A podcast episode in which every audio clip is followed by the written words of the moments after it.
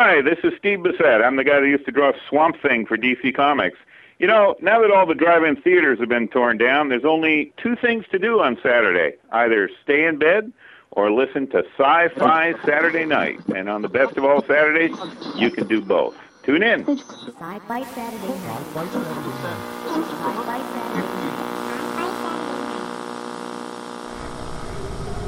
We will begin a mass tell your people to surrender now and avoid war. Don't think you get me so easily! It is now time for us to put Earth under our rule. It's your sacred duty to tell us the truth. Confess, confess that you've been guilty of witchcraft. You expect me to believe that you can overrun the entire world? We cannot be defeated. We have never been defeated. That is the message. Yeah, they're dead. They're all messed up. Sci-Fi Saturday night. It's TalkCast 138 here on Sci Fi Saturday Night, and it's our annual Oh my God, con season is over. and boy, can we feel it. Deep in Area 51, sitting in my jacuzzi, sipping on a Labrador Retriever special, which is a vodka and dog. I am the Dome. Joining the TalkCast tonight are some of the usual suspects. Kriana is not with us tonight, so in the Revere Time Vortex, gently touching the soundboard from her stacks of her personal silent zone in the Dank Dungeon reading room. It's uh, soundboard vixen for the day, Zombrarian. That was so hard. Kriana has terrible handwriting, and we should all make fun of her when she gets home. Because I could not read my list of instructions. Assuming that the recording is working, we're in good shape. From the Four Color Vault of Comics in Manchester, New Hampshire, Flesh Eating Penciler, Illustrator X. And fun trivia fact I was the yardbird on the left. And his lovely ingenue shoveling her way into our hearts, the dead redhead. And Barnabas the Undead Kitty's with us tonight. Of course. Meow. Joining us is one of the featured artists from Boston Comic Con, Anne Kane, who'll be with us for the entire hour because she wasn't smart enough to have actually listened to the show beforehand, and now she's going to pay for it. Anne Kane. Anne, welcome to the show. Thank you so much, guys. we'll See, be this is- gentle, Anne. This is oh this no, is no, what- I don't want you guys to be good. Just have fun, and I'm gonna be all like, "What's up?" Yeah, well, All pretty much right. that's kind of what happens. yeah, Anne, Anne wasn't bright enough to have listened to the show beforehand. So now she doesn't have a clue what she's actually in for. Oy. I'm coming into it expecting nothing but a good time, guys. Well, hopefully you have something to drink because the rest of us do already. Ah, so we're going to start off the show uh, with a couple of, of breaking news items, not the least of which is something that came to our attention earlier this afternoon. Sci Fi Saturday Night was named Podcast of the Month by a group called the Guardians of the Genre, which is a, uh, a blog somewhere in the Ethernet. Uh, I, I just want to read their mission statement. We, the guardians of the genre, do vow to abstain from all that is mundane and revel in and glorify all the many wonders that come with the acceptance of the great and good genres science fiction, fantasy, and horror. Sounds like friends of ours. Well, evidently they are. Um, They like the cool shit we like. uh, That's right. There you go. they called us sometimes irreverent and oftentimes explicit, Yes! Well, yeah. guys. We win! Nice. They also referred to us as a stream of consciousness podcast. I, w- I would think we are more a puddle of consciousness, but I'll go with Some of us more than others. from time to time, all of us. But uh, yeah, thanks, guys. Uh, we really appreciate it here at Sci Fi Saturday Night. And uh, drop us a line sometime, and uh, we'll drop something on you. Ah, like a piano? or an anvil. Come across right. What, what is this? Anvil Company? This is Acme Anvil Company. We're going to drop Yeah. it on them? Yeah, good, I suppose. You only have to be worried if you're a coyote. Don't worry. There we If you're a Roadrunner or anybody else, you'll be totally fine. So anyhow, thank you, Guardians of the Genre. There was a very nice article, and we very much appreciate it. And uh, yeah, we'll uh, we just said something nice about you. Don't count on that ever happening again, but we'll mention you whenever you'd like. Uh, last last weekend, after our show on Saturday aired on Saturday night, Sunday we trudged our way to the Armory at uh, at uh, Manchester, New Hampshire, for the Granite Con, and what a lovely, relaxed show it was. Yes. Cool. I want to thank all the guys at, at Double Midnight Comics number one because we are the official one of the official podcasts of Granite State Comic Con, uh, but also for the the wonderful treatment that we get when we're there. Uh, I really didn't think the lounge chairs were necessary, guys, but but thank you so much. I Oh, thought they were completely necessary. That was my favorite part of the part. Of the and it was pretty funny. It was pretty funny when Pat actually had three pirates come over and attack X for for saying the wrong show. last All I said was I was really enjoying the Boston Comic Con. and he said, I'll be right back. And then next thing you know, there are three Johnny Depp lookalikes coming at me. With Not necessarily with a these- bad thing. You know. Yeah, I can't think of many. Well, maybe Dome would complain, but none of the other cast members would complain if that happened. X. Oh, happened, especially after my kiss revelation. Yeah. That's right. Google. But that's okay. Everyone was- listening, go to YouTube and search Dome Kiss Forever. It's possibly the best thing you will ever see. The end. Just just go into our website and in the search engine type in kiss and it'll come right up on our website. Ooh, or that. But Uh, it's it's okay. They did it to themselves because when I was in trying to get pictures of the costumes during the costume contest, Brett Parker from Double Midnight started to call the show the the 48 hour film festival accidentally. So because he was hosting that as well. The Lord. So anyhow, uh, Granite Con was a lovely time. We got to see a whole bunch of old friends. Uh, Peter Vinton, who wasn't at Boston but was at Granite Con. It was so nice to see Peter. And Julie Mayers was there, and uh, Karen Goslin, who was on the show last week. Uh, who who else did? I know we're leaving out a bunch of people. Our Oh uh, my God, wonderful Sarah, neighbors Nicole. Oh yes, and co-fellow po- and co- co-official podcast. Oh, I'm gonna get it wrong. Is it Two Geeks or is it Geeks Two X? something like that. Yes, it wasn't the Ben and Jerry's podcast. There'll be I- an addendum in the show post. you can see But I, it. There. I, uh, I want to give a shout out to Peter for actually walking up and just saying, "I've been drawing this for the last two hours. I donate it to your show. Get whatever you can for it."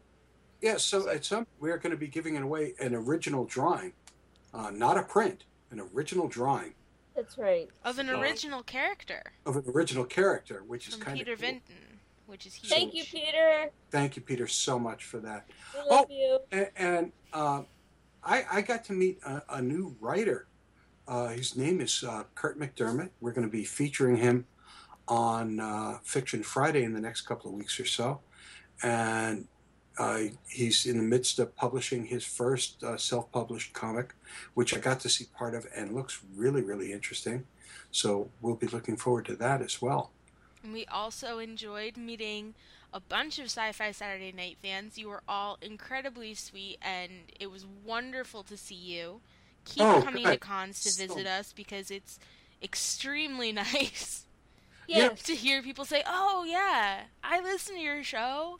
It's tons of fun. So we love we like seeing you guys best of all at cons. Yeah. Except know- for maybe Joe Hill because he was kind of awesome too, and there will of be an amazing video at some point on the website. That's right. That's right. You know, it's it's one of the things we do this podcast, and we know that there are a bunch of people that listen to it because we see the downloads and we see the number of people who hit the website, and and the number of people who hit the uh, the iTunes account. But we don't track you. We're But not the no, government. but I No. Not in a creepy way, anyway. we don't know how to track you. If we could, we would, and we'd thank you. if we knew but- how to track you, we'd probably know how to work Skype better than we do. There we All right. go. You know, it's kind of the thing where we do this kind of in a vacuum because we don't really know, you know, how people are, are, are listening to us and what they think, unless we get like, you know, feedback on the website. But at conventions, it's really cool to have somebody come up and go, I love that interview with, or could you guys really stop swearing so much? To which we were, "Uh, no." That's part of the charm, guys. Come on. get, right. get to it, kids, 'cause that's what we do. you were going to say something, X. Uh, I was just gonna say, um, with all that said, l- on with the news. Have we got some news? No, it's been a slow news week, hasn't it? Well, let's take stuff up. Okay. Our, our guest next week will be Jules Verne. And space kittens from Mars landed. On a Hey. mission, baby. So, okay. So, where do we want to start tonight? Um, we could start with Zombrarian. What do you say, sweetie? You're up. We can start with me. Sure. Um, Which thing? What? Oh, What? Go ahead. No, yeah, go ahead. you're not Zombrarian. I I told you I'm on meds tonight, dear. She, and by meds, she means she's drinking, but we're fine. no, no, no. It's actually meds, but. Well, I have exciting news. Um, if you are a fan of Community, you will know that in one of the last episodes of the season, there was a really awesome video game, little 8 bit looking thing that the characters had to play through. And a couple of, uh, one community fan whose username on Reddit is Derferman, D E R F E R M A N. We'll have a link, don't worry. Um, he liked it so much that he decided to make it real and playable. So um, the it's called Journey to the Center of Hawkthorne. Um, he's already made some awesome additions to the game, including alternate costumes for the characters, uh, including uh, Batman Abed and Constable Reggie and uh, the Pillow Man. So those that's cool. It's still in beta, but the first few levels are downloadable now, and you can run around and jump on hippies for a bit. And um, the Hawkthorne Reddit group is going to have ed- updates on it. Um, and that was it. I, I think it looks awesome, and I'm waiting for the show to end so that I have enough bandwidth to go download it myself. Are you going to be playing it? I am going to be playing it, I hope.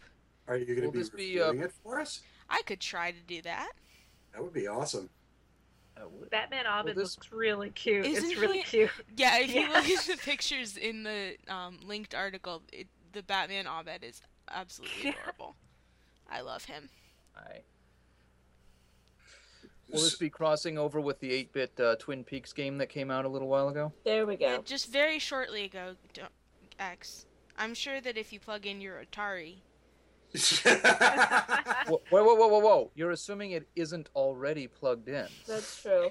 Well, he, un unfortunately, he has to get it off his tube TV because his Commodore 64 is on that. No, no, no, no, no, no, no. No shame in Tube TV, guys. No shame.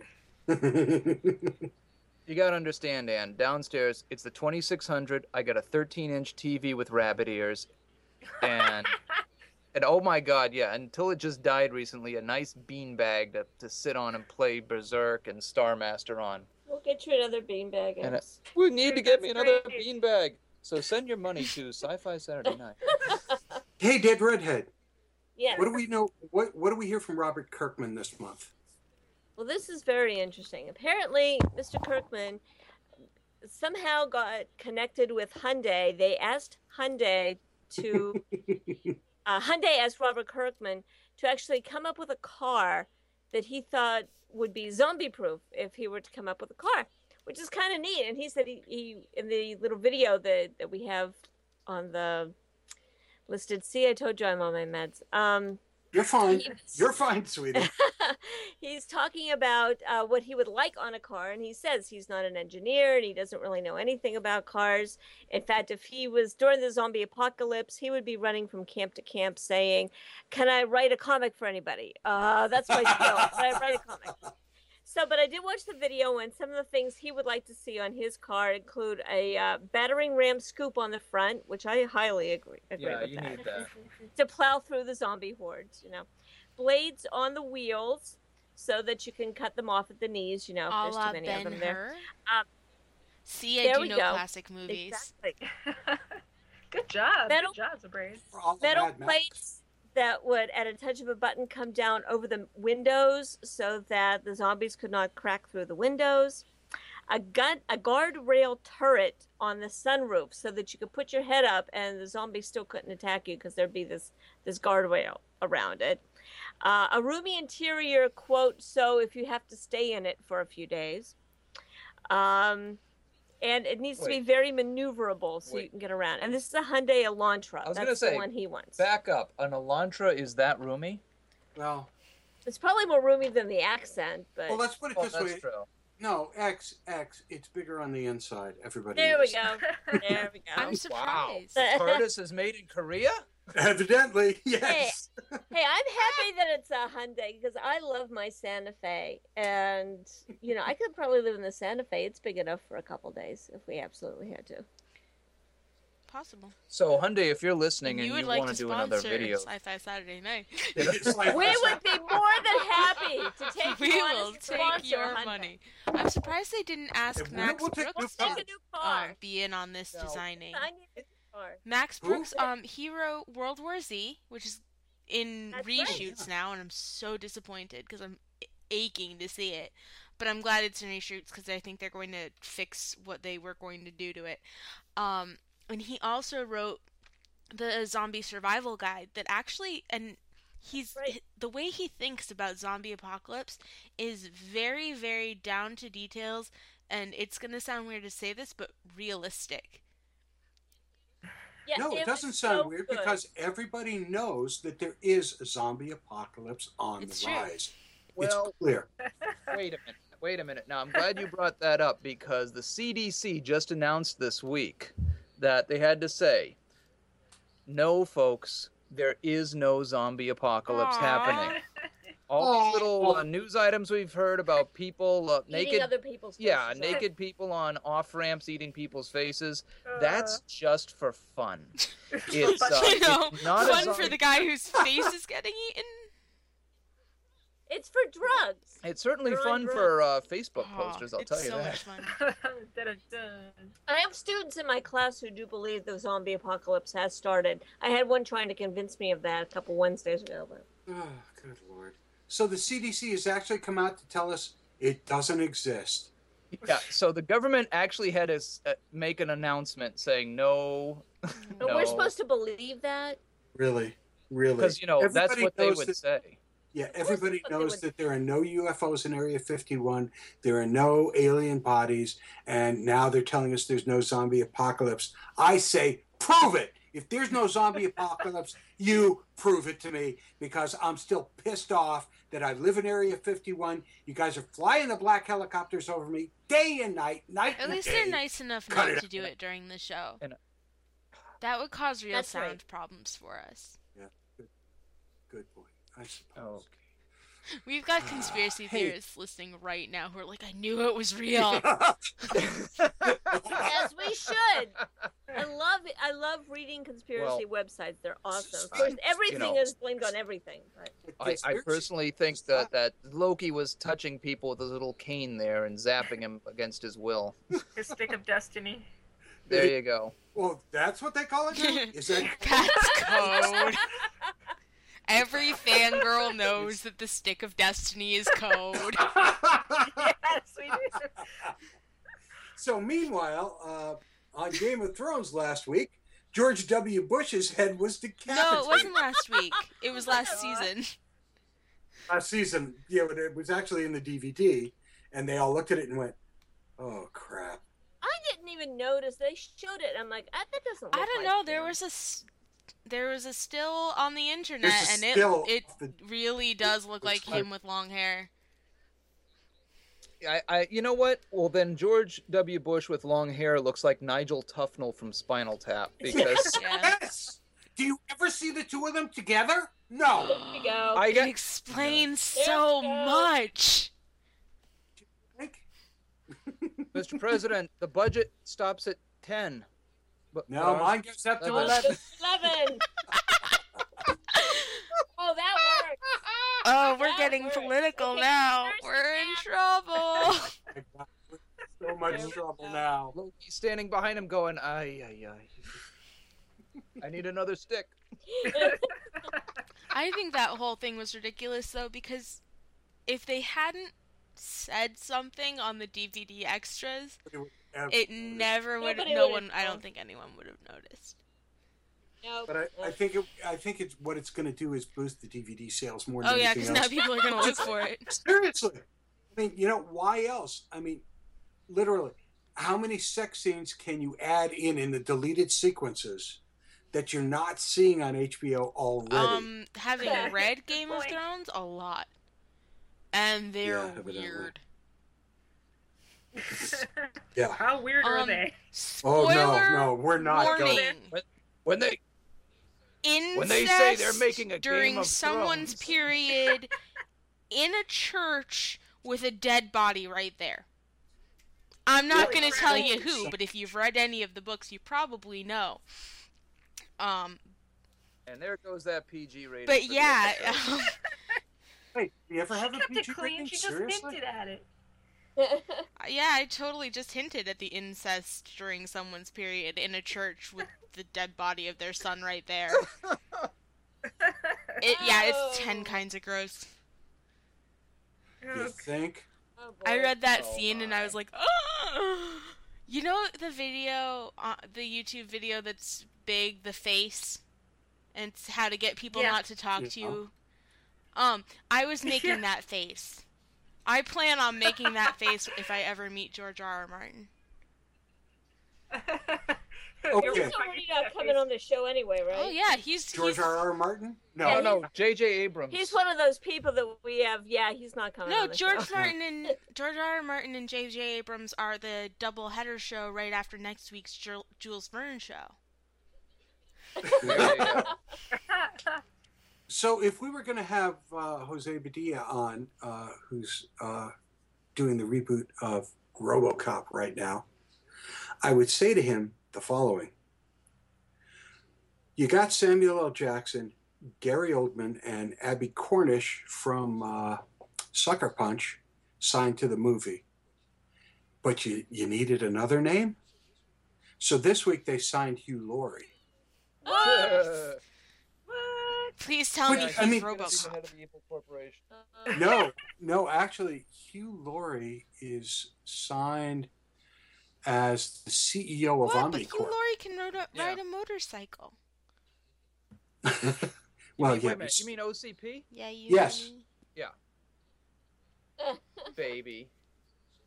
So, so I mean that that's you know if I really wanted to see this movie, and I'm, I'm not sure that I do, but I mean the cast is freaking amazing. I- I'm sorry. I know Hugh Laurie. I I know everyone Yeah. loves House. I'm sure he's going to be great in RoboCop. He's the prince from Blackadder. He is. Yeah, I know. forever. Some people just can't think of him as anything else. Yeah. Can't All I can see is him just climbing up that trellis, going sausage time. And I'm like, oh my It's god. because Hugh Laurie is amazing. oh boy. he is kind Yeah. of amazing, to be honest with you, and uh, he's a terrific actor. I think it's and a, it's a terrific. blues. Yeah, he's he's a. This is a good, great role for him. Uh, who, who played? Uh, God, I can't. Rem- I can see the actor's name, but I can't remember who played the uh, Omnicorp CEO. Uh, I forget. He was in Twin Peaks too. That. Yes, he was. Yeah. Yeah. But I mean, you know, He was Josie's husband. Um, if our listeners would please, uh, you know, oh, post it not to our David page. Warner. Do you mean David Warner? No, not David no, no, Warner. no, no, No, no, no. The other guy. The the older guy who was not David Warner in those scenes with Josie in Twin Peaks. Well, now I have him on IMDb. Who was the Hey, head of you know what? A- Abbie Cornish, I think, will be terrific in that movie too, as uh, RoboCop's wife. Uh, I'm really, if I was looking forward to this movie, I would actually look forward to it. I'm and I'm. I- I'm, I'm honestly not sure that I am, to be honest with you. But I- If I'll only be honest because with you I- guys. Yeah. No, oh, I Oh, was go just gonna ahead. say I, I feel kind of like why why remake such an awesome film as the original RoboCop? I mean, come on. Thank you. That's exactly what I was gonna say. It's such a great movie. Oh, why why go back and mess with it? It's great as it is. It's one Come of on, those movies that's really good because it's bad. Yeah. It's what do because we it's mean bad? really This is an awesome film, okay? It deserves to win a million Oscars. That's how amazing RoboCop was. Oh my Seriously? god.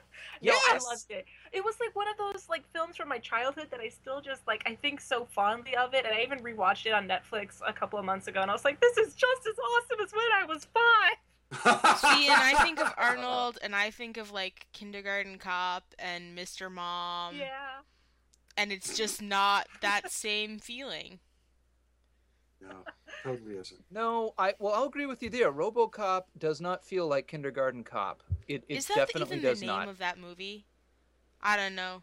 Kindergarten it's Cop? something where Arnold Yeah. Schwarzenegger goes That's to the kindergarten Kindergarten and Cop. they It's called climb all over. It's not a Tuma. Yeah. Oh, yeah.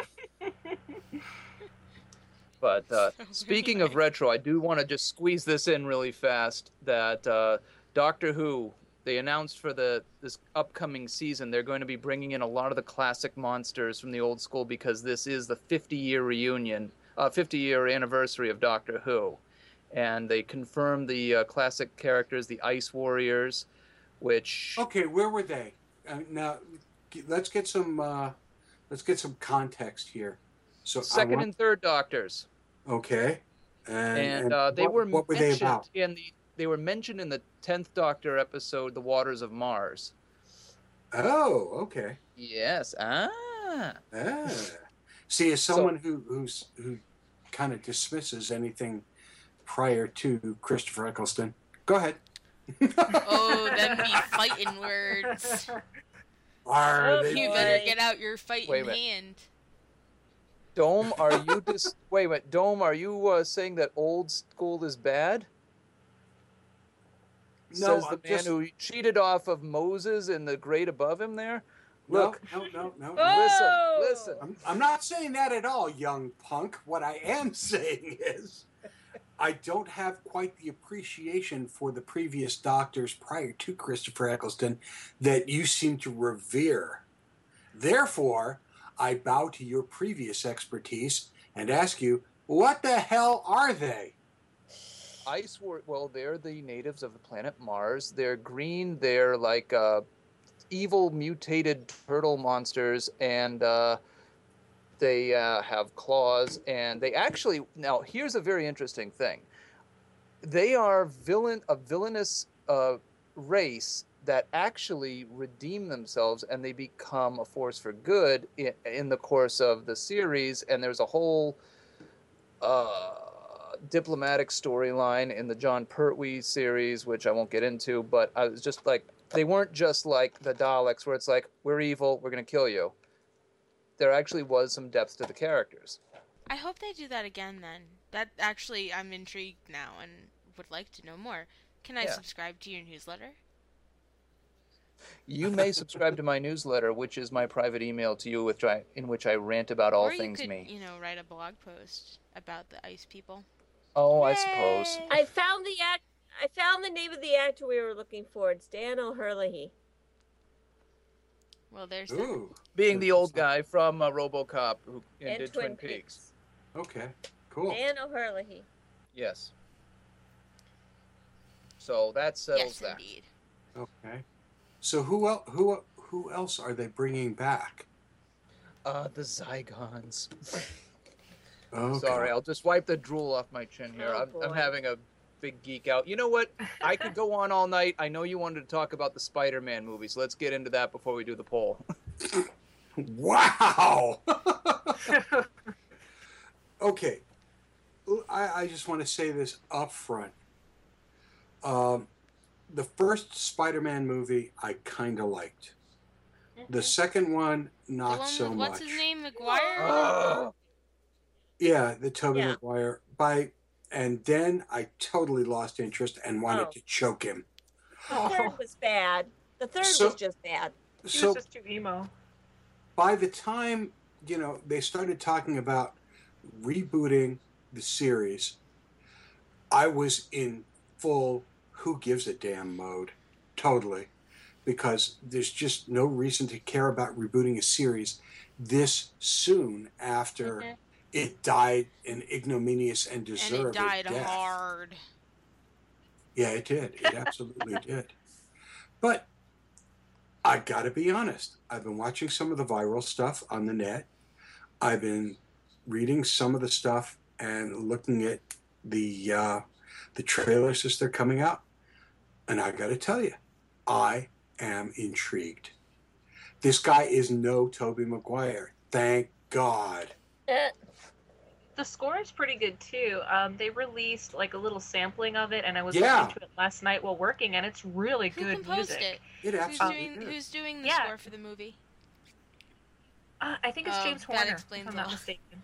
He is awesome. Yeah, it's thematic, it's powerful, and I'm looking forward to it based on just the music because I was kind of iffy about it because it just seems so much darker than the Spider-Man that I'm used to from the comics. but Although I did absolutely. see, um, there's a TV spot where a guy pulls a knife on him and he goes, "Oh no, my one weakness, tiny knives," and like crumbles to the ground and then he webs the guy, and it was awesome. and It was so funny. Yeah. And I was like, "That's Yeah. Spider-Man," because Spider-Man doesn't take That's itself too seriously. Spider-Man I want to Sure. No, he doesn't.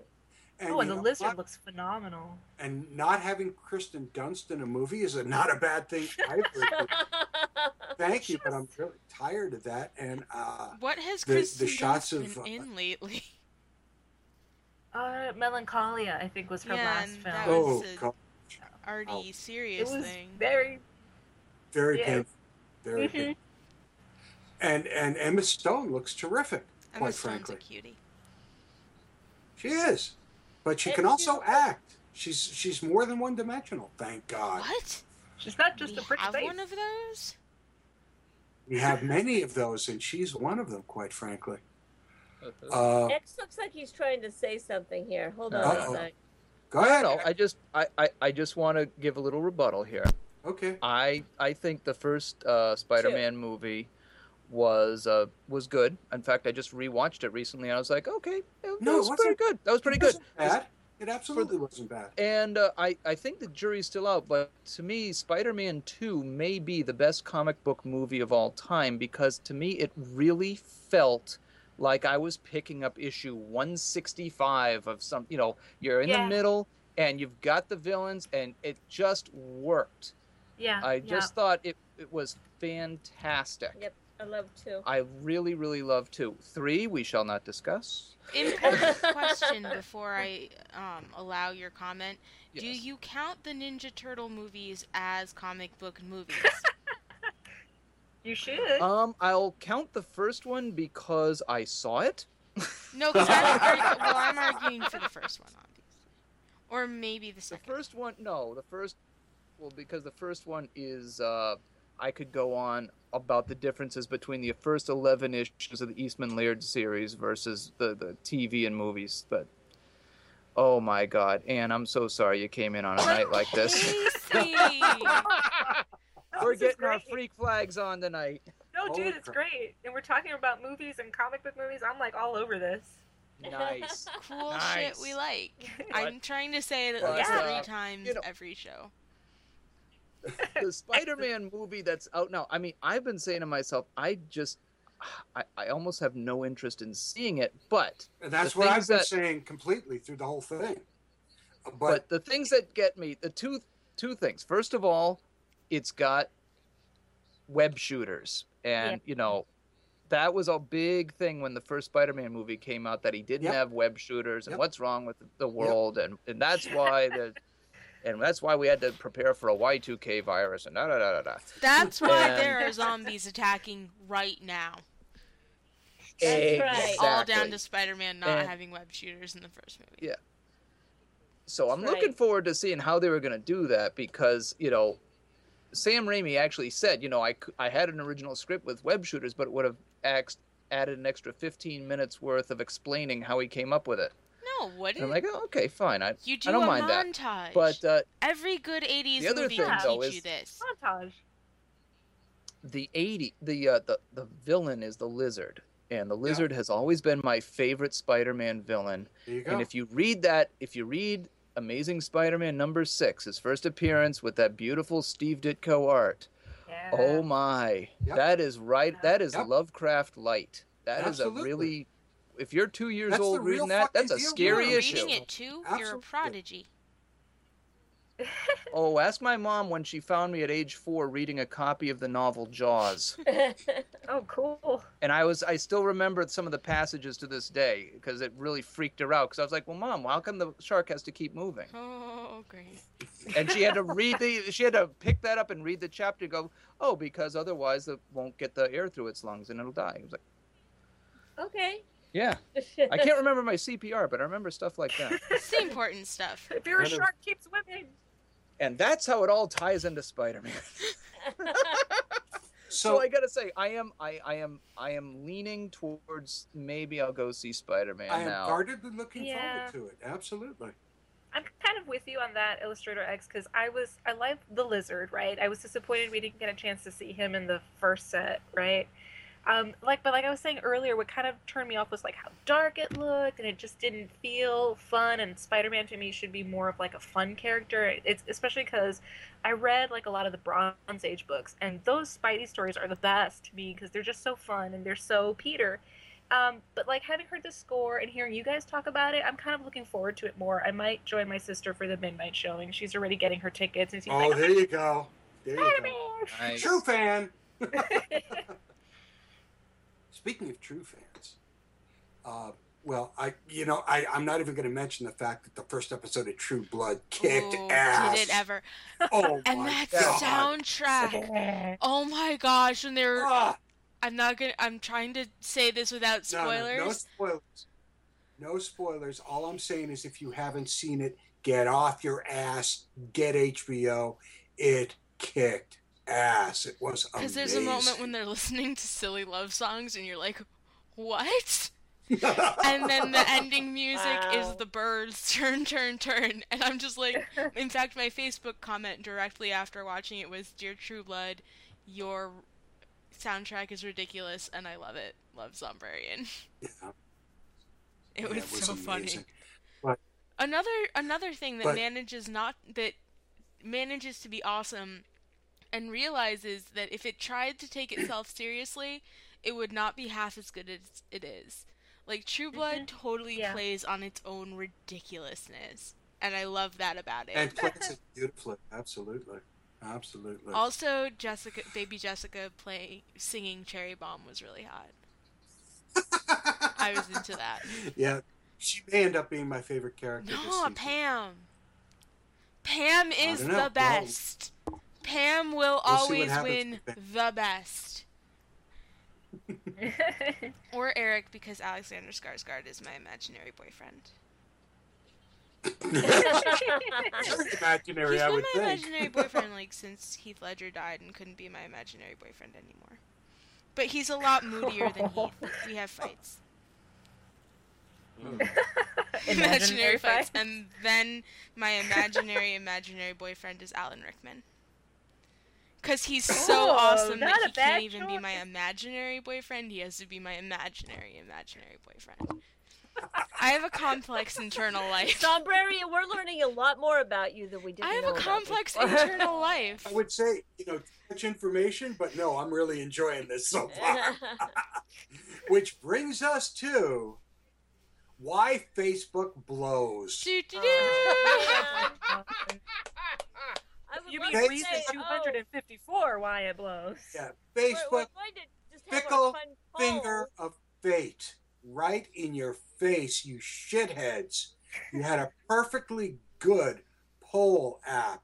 We liked it. We used it. Our listeners liked it. They responded. You fucked it up. So we're adding Mark Yeah, at first I Zuckerberg to the list it. of people who will be. He's now going to be a triple header with George R. R. Martin and J.J. Abrams. That's right. But no, I tried to put the poll up first and it wouldn't do it. And I thought, what the? And it gave me some trouble before. And I thought, okay, what is going on here? And then out of nowhere, a new poll app came up. And I'm like, okay, I'll try this. And it won't let our listeners add their own um, their own votes, their own um, suggestions. suggestions or anything, which I don't know where that came from. Won't let and them then you either. and then you have to vote before you can see actually who wins. And then on top of it, they put your poll next to something like, "What would you choose for your favorite vodka?" I didn't put that out there. Although it's applicable. They're not giving us money for that. Really? So what we tried to do is we tried, in honor of Ray Br- Bradbury's passing, we tried to ask what their favorite book was. So of the the few fans that we did get to be able to go on and do that, um, we had a split between The Martian Chronicles and Fahrenheit 451 For a second. for second place, basically. And then the favorite by far was Something Wicked This Way Comes, which makes me happy because that's my favorite too. But I just, aside from that, I'm just really, really upset with Facebook right now because this poll just is horrible. It's set up horribly and you can't add to it. You can't have fun with it anymore. I'm just very upset with Facebook. You know, Zuckerberg, listen to me for a second. Zuck, buddy, smarten the fuck up. You had a good thing there. Put it back on. You think you're ever going to get him on the show? Oh yeah, two weeks from today. Could you see if you could book him, Rex, please?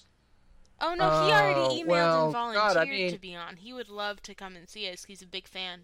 All right. Well, first, first of all, I've I've already kind of told him, you know, please stop emailing. You know, we have to book important people like artists.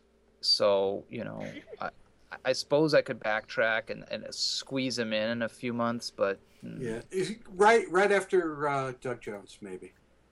and uh, Yeah, Mark maybe. Zuckerberg will, will come on and explain what he's I actually up on it's funny Facebook. you say that. I was I, I've actually got three more people I got to book after Doug. Mark, you've got no chance. Really? So Uh, instead of Mark Zuckerberg this week, we've got featured Boston Comic Con artist Anne Cain. Who is Anne Cain, you're saying? Well, I've got to tell you. Um, hi, Anne. Hi, everyone. Um, we were in, Boston at Boston Comic Con last month, and we were set up in our usual spot where we've been. Thank you, thank you, Jimmy, for the, that great booth that we've had for the past two years. We love it there in the great entrance hall there. And there were a bunch of other artists who were in the entrance hall. It's kind of, I think it's the first time they've actually put uh, some artists in the in the hall. Including Dome's favorite, And- Kiss Forever. yeah. Thank you. But I mean, Julie Mayer was there and Ted Wood was there, and we there were a bunch of people down the road from us, and Kriana and Zombrarian at one point grabbed me and went, "You've got to check out Anne Cain." And I walked over and was just kind of blown away with what beautiful artwork you do. Aw, thanks, guys. I appreciate that. That was actually uh, my first time attending Boston Comic Con. Um, I had done New York Comic Con in October, and while I was there, a couple of girls that stopped at my booth were like, "Oh, you should come up to Boston. It's really fun. And it's going to be in April." Blah blah. So I was like, "Okay, I'll, I'll check it out," and I'm really happy that I did because everyone was just so awesome at that show. And um, Jim, he was really great because apparently inside Artist Alley filled up super fast, but so many people were still asking about tables. He was like, "Don't worry, I'm gonna accommodate all of you guys." And he scored us that great spot next to y'all right there in the outer hallway. So that worked out pretty well. Yeah, and, and I mean, it really wasn't so bad there when you consider that, uh, God, Teenage Mutant Ninja Turtles were down at the other end. Yeah, yeah, yeah. I mean, you know, when you're in the same room with Kevin Eastman, you're in good shape. Yeah, exactly. And you know, you were outside of the chaos from the main floor because it was just crazy in there with all the dealers and all the stuff going on. Um, it was good to be outside and to get people that were just like tired of being in there because you were able to stop and actually look at artwork and have conversations with people. So it was really great.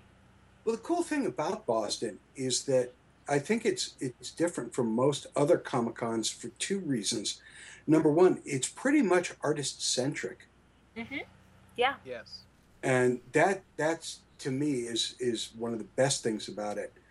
And the other thing is that yeah, even in the main hall, even though it was cramped, there are people talking with artists, having Yeah. discussions all the time. and it's Yep. wonderful. I love that. Yeah. No, it was really great, and um, because people will stop and have conversations and ask you questions, and because I love talking to people, this is like my chance when I'm at these show. Yeah, you sell artwork and prints, but it's a chance to fangirl with people that love the same stuff that you do or hate on the same stuff that you do. So it's like a great opportunity to have this. And I felt like at other shows, like New York Comic Con was just crazy, and people really didn't have time to stop and have those conversations because they're busy running everywhere else, or the floor just gets too crazy, and there's just not that opportunity. But you had that at Boston Comic Con, and it's so artist friendly, and it's so fan friendly, and it's so comic friendly. Like it's still about all of those things at its core, which was really great. You know, it's it's funny because I'm, I'm looking at your your web page and your Tumblr page, and God, you you there's no genre. I mean, you really kind of do everything. I'm all over the place, and that freaks out some of my art directors because um, I do professionally. I'm a cover artist for book publishing companies, and so I tend to do, depending on what it is, usually for a lot of romance, it's it's photography, and then for young adult, that's when I can do some more illustrated work. And when art directors see um, what I call like my uncurated portfolio, they're just like, I don't know, it's just too varied. We don't know what we're gonna get, blah blah blah, and so that can kind of freak people out. So depending on what they might need, I'll say, well, if you're looking for this type of work, let me know, and I'll put some samples together that are in that genre so that they can see what it would look like in that case. But yeah, it's always really trippy if I if I show that to somebody, they look at my DeviantArt page, they're just like, "Oh my God, you do all of this stuff! It, it, it blows me. I, I can't think." Whoa. You'd think that that would be a positive Wow. though, since they can basically ask for almost anything they want, and they've got an example of the, they've got proof that you can do it. Mm-hmm. That works for small press where they might not have a very big stable of artists working for them already. But for like a bigger house like tor for example tor was one of the because i spoke with irene gallo once and she was the first art director that pointed out that i might have to be a little bit more like cater my portfolio a little bit more specifically depending on what work i want to get because she said she would have trouble placing it because she already has somebody that does sci-fi she already has somebody that does fantasy et cetera et cetera so it's kind of like you cater it for what they're looking for. And um, I ended up doing a couple of romance covers for them for their romance line. And it was, I had to show them strictly more romancy type stuff and in that style that they were looking for. Yeah, you've done. Uh, you you do some really cool romance uh, book covers. You Thanks. really get a little on the steamy side. I was wondering what you meant by Yeah. really cool, Dome, and now we know. You Steamy. mean really hot? Yeah, we do. Really hot. it, it seems to me like you know it would be like uh, just tailoring your your uh, resume for a standard job interview. It's like Yeah. you know, okay, if I want this job, I want to focus on these attributes. If I want this job, I want these attributes. So it's like, you know, I personally I think you would be really good at uh, like doing heavy metal covers, you know, for the Oh, heavy metal magazine. That would be like a dream because I totally okay. So when I was little, and um, I, I wasn't buying that stuff, but we had some friends in the neighborhood, and they would collect those heavy metal magazines. And you know, they grew up and they were getting ready, ready to go to college and stuff, and they were going to throw it out. And I was like, wait, wait, I'll take care of that stuff for you. So I got, I inherited basically like all these old heavy metal um, mags. It was just the best thing ever, and I still have them. I still have them in a box. I still have like Ugh. my uncle's old Spidey comics from like the early '70s. So it's just that's kind of my roots. I would love to do something like that. Oh my god! Mm-hmm. Wow. Yeah. So one of the cool that things. explains a lot because you know I, I went through your websites and I looked at your your art and and the impression I mean this is just me the Mm-hmm. impression I got was here's a really really good book cover artist who probably wishes she would get a gig to do a fully painted Thor or Spider-Man Yeah. or X-Men graphic novel. Dude, that would be my dream come true. Seriously. Mm-hmm. Because that's the stuff I grew up on, and I just I love it so much. And I do it mostly like for fun art, you know, fan art. Like I saw the Avengers, and Avengers just took over my life for a couple of weeks. And so, just drawing that kind of stuff for fun, that's what I do in my free time. And I would just having a gig like that would just blow my mind. Now, I, I'm sorry. I again, I was working the the Boston Comic Con show, like volunteering, so I didn't have a chance to go see a lot of the artists. Um, when you're doing a show, what are you? Do you do uh, commissions on the spot? Yeah. What are your rates? Oh, I tend to keep them pretty on the low side because it's like this is a chance for somebody to own an original piece of art, and I and I know that's part of the fun experience of it. So it depends. Like sometimes if I see kids and they have their sketchbook with them, I'll just doodle in it for them for free. I don't charge for that. And then if somebody wants like um, you know those variant covers that they'll sell for like Avengers or whatever, and it's blank and draw your own cover.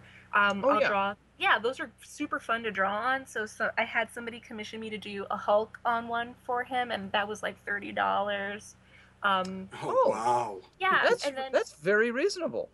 I try to keep it reasonable. I mean, there's some guys. I mean, it's not to criticize their other practices, but if you're charging like sixty dollars for one line art drawing, a you've you've pretty much like took a big chunk out of their con budget, and then two, it's like you're doing this more as a fan yourself, right? So it's like a fun opportunity to do something for them, and and that's how, at least how I view it. So I try to just keep things at a reasonable price, and and hopefully people get something that they really appreciate and they value, and I know it means something to them. You know. That's awesome. Yeah. No. Now, Anne, I have to ask you the question, and I'm sure you get it all the time. So you can just say, I always get that question. Shut up if you want to.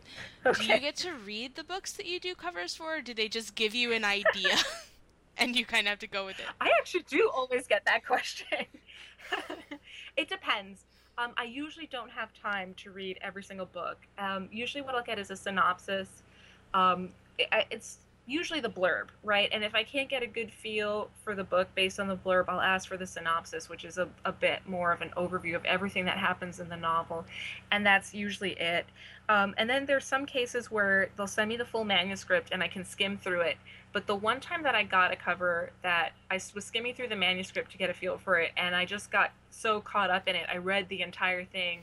Was um, this book called The Battle Sylph, and it was written by L.J. McDonald. It came out, I would say, maybe two or three years ago from Dorchester Publishing, and it was such a great fantasy, sci-fi romance that I just was like, yeah, any second I'll stop reading and, and get to work. I'll stop reading, get to work. Next thing you know, I read, went to the end of the story. Hello? Oh. Yeah. Sorry, I still thought I lost people for a second. No, you totally Nope. did. That's awesome. I think that's what would happen to me if I did if I had any Right. artistic talent whatsoever. I would not be able to read books. But I know that people Well, But really do people ever get angry at you like if they find out that you drew the cover to their favorite series and they didn't they don't think you did it air quotes right? Do you do people get mad about that? Um, well, nobody that's a fan of the series. I've only gotten like a couple of really kind of weird complaints sometimes. Usually, it's like the most random thing. Like I was working on this one romance cover, and um, I got a comment that the guy's nipples and his belly button were too equidistant from each other, and I was just like, "What?" Oh, come on. I know.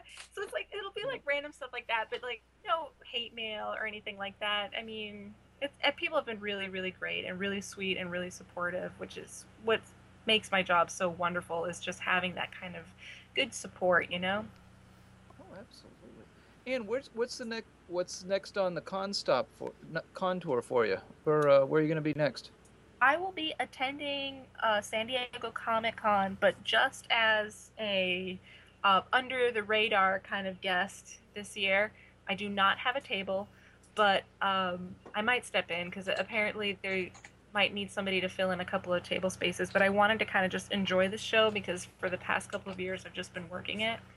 Um, and then after that is New York Comic Con in October and then WonderCon next year for sure in March, and that's all that I have planned for now. And maybe Boston Comic Con again? Oh, for sure, definitely. That that is a given. As soon as Jim puts out the call for artists, and I think sign up will probably be in a couple of months, I'll be like, yes, and I want to be out in the hall next to you guys Aw, again. yay! Oh, cool. Thanks. Oh, nice. You know what? If you specifically request that, it we know people. We Oh, cool. I, I know people who know people. I feel really special now. I will do that. I will say specifically that I want to be next to you guys because to me that's where all the fun was. I mean, I walked around inside and it was great, but it was just too much chaos. And um, you guys always had you guys were great to talk to, and everybody out there. I feel like we all bonded, right? We were the Hollies, the people. that, Kids in the hall. Next year, we should do a sketch comedy show and we can call it Kids in the Hall, and that's not something that's ever been done before. Oh, No, I never love that. ever. That's a great ever. idea. You know, Anne, nothing nothing sells uh, original art and prints like uh, like cast sketches of podcasts. I'm just, Oh, I'm just yeah. throwing this out. You know that's done. You know. Just, Oh. just That say one it. has to you be done. Asking you guys for some photo reference. that would be a horrible You mean you don't remember us? thought. Not I enough thi- to capture the true moment, so right? tonight's guest was Anne Cain, and no, I'd like to say, you know, you go to our Facebook page, but don't fucking bother for the moment. Uh, Oh, Facebook. And you know what else? Okay, since we're ribbing on Facebook, I just gotta say this. I really hate their stupid new timeline. I fucking Hate hate timeline. It. I want to kick it in the It face. feels like MySpace. Oh, it's so horrible. it and is. then like I'll log on and I'll see like my friends they have this thing going on. I can't find their status updates. It's just just bleh. it's Yep, I agree. It used to be fun. Now it's a I fucking still chore. expect my my land my homepage, my landing page to be in chronological order so I can just scroll down to the last thing I read the last time I was on Facebook and kind of get caught up. That is not true. It's not what happens and it makes me mad. It does. It does. And if one person like comments something and it has like I don't know X number of people liked it, it gets thrown to the top of the page and like, but I read that thing like two days ago. Why is it still up Yep. there? Mark Zuckerberg, you are in trouble when you're on the show in 2 weeks. You're on our list, dude. Suck. Listen. If I were you, I'd better watch out. we have That's to right. sic Norman Spinrad after you. Woo! Norman We have Spinrad. You know- sic Harlan Ellison after you. All we have to do is let Norman Spinrad know that Zuckerberg likes J.J. Abrams. That's it. X, Oh wouldn't be mean enough to send Harlan Ellison after anyone. No, not at this point. We we like Harlan Ellison too much to upset him about anything. Yeah. Harlan, Anne, you're our pal. We're your pal. Hi, pal. We're also a little scared So- of you. Just a A little, little. huh? what is your uh, what what are you working on now? Oh, me? You're still Yeah, a you- guest. Okay. Surprise! Yes. I, I, I was just like in my mind, I was still thinking like, oh, what I would do to Mark Zuckerberg if I had him here. uh, I'm actually working on a tons of stuff. I've got the usual batch of book covers that I'm working on. Um, I'm also doing this comic with this great indie creator um, over in New York. It's called The Last Genie Master, and hopefully I can talk to you guys more about it once I get some of the concept art done. Um, it's going to be a lot of fun. I had a chance to read the first issue, and it's so fun, and it's so it's got magic and adventure. It's got it, it feels it reminds me a little bit, kind of like you know those '80s movies like Goonies and stuff that have that young kid. That's my life. It's, just- it's so much, right? Right? So I just reading it, I was like, oh, I just love it. So, and I think you guys will have a lot of fun with it once I can share some more info about it Awesome. and that that's my big project that I'm working on. Um, and I still have this sketchbook that it's hopefully, knock on wood, will be published by Dreamspinner Press in October. And the only reason I can't give you a firm date on that is because it's taking me forever to finish the drawings, and I blame the Avengers. Okay. Avengers took over my drawing life, so now when I'm not working, I'm just drawing Bruce Banner and Tony Stark, and yeah. Damn you, Avengers! I, Damn I, I noticed. We think you like Loki. Yeah, Loki's my dude, right? I, I draw him occasionally on the side too, but Just but not, occasionally? not that Thor Loki stuff that a lot of people are. Oh, I got. I've got to tell you, Anne, you, you've got a style that's very appealing. Uh, it it's very very beautiful, uh, and it's it's uh, you know I'm I'm going through the DeviantArt pages and I'm just kind of going, wow, Oh. seriously, it's Yeah. just beautiful and there stuff. will be links Yeah. on the podcast page. to her Tumblr, to her DeviantArt, and to her main webpage because, guys, you're going to see this. You're going to go, Your holy jaw crap. is gonna hit the floor like it mine did. Because and I'm so sorry I didn't have a chance to see you at Boston. Oh man, well next year for sure, right? You'll be oh, there. Oh, absolutely. All right, and then we'll all go out for drinks afterwards on one of the days. Oh, God. Absolutely. Yeah, Now you're well, the, there may be a problem with me with Yeah, that. Dome is evidently. never allowed to drink at a com party again. I really wish that I had thought about the fact that my phone has video because then there would be proof of Dome singing Piano Man with with Shadanda. with Shadanda and uh, um Mr. T and s- just swinging his little gr- glass of red wine back and forth. It was great. Oh my god. Oh boy. That's amazing. That needs to be relived. Okay. Well, give Oh, Dome yeah. one But glass of red just have the wine and it'll video. happen. That's all it takes anymore. You were like, man, he hasn't even sipped it yet. He's just smelling it, and that's enough to knock I him was over. pretty much doing it in at that point after after Saturday night. Oh my god, I was so tired. Tired. That's what the kids are calling it these days. I was I was just gonna say the same thing. All right. So we've wasted another perfectly good hour, ladies and gentlemen. X, what have we got going on in the next couple of weeks? What don't we have going on? Okay. Next week, you won't be disappointed by Daniel Bradford, Owen McKinder, and Tom Hall of Disappointing Monsters and R13. Then on June 30th, it's the triumphant return of Boston Comic Con artist Ted Woods. On July 7th, we squeeze into our spandex for Uke Lee and Josh Adams' new documentary, Cosplayer Nation. And on Ju- July 14th, actor Doug Jones returns. Doug! Yes. To tell us why we to tell us why we should watch his new movie, The Watch. Sci-Fi Saturday Night is the official podcast of the Boston Comic Con, the Granite State Comic Con, and of ComicArthouse.com. Visit ComicArthouse.com for the best deals on original art from dozens of your favorite artists. Tonight's outro music provided by the Traffic Lights. Pick up their CD Hold a Folk at robwattsonline.com. Dome? I thank Anne Cain for joining us tonight. Her artwork is not to be believed. It is beautiful beyond description. Check it out. Check her out. If you could see her live, do so. I want to thank the cast tonight from the revered Time Vortex, filling in for Kriana. So I'm very, you did a yeoman's job tonight. Thank you Thank so you. much. And remember, listeners, that's Dome and Kiss Forever. From the Four Color Vault of Comics, great thanks to Illustrator X, the Dead Redhead, and Barnabas the Zombie Cat. Coming to you from the podcast of the month, named by Guardians of the Genre Blogspot. There we go. This is Dome saying, Genie, shared pain is lessened, shared joy is increased. Thus do we all refute entropy. Good night, everyone.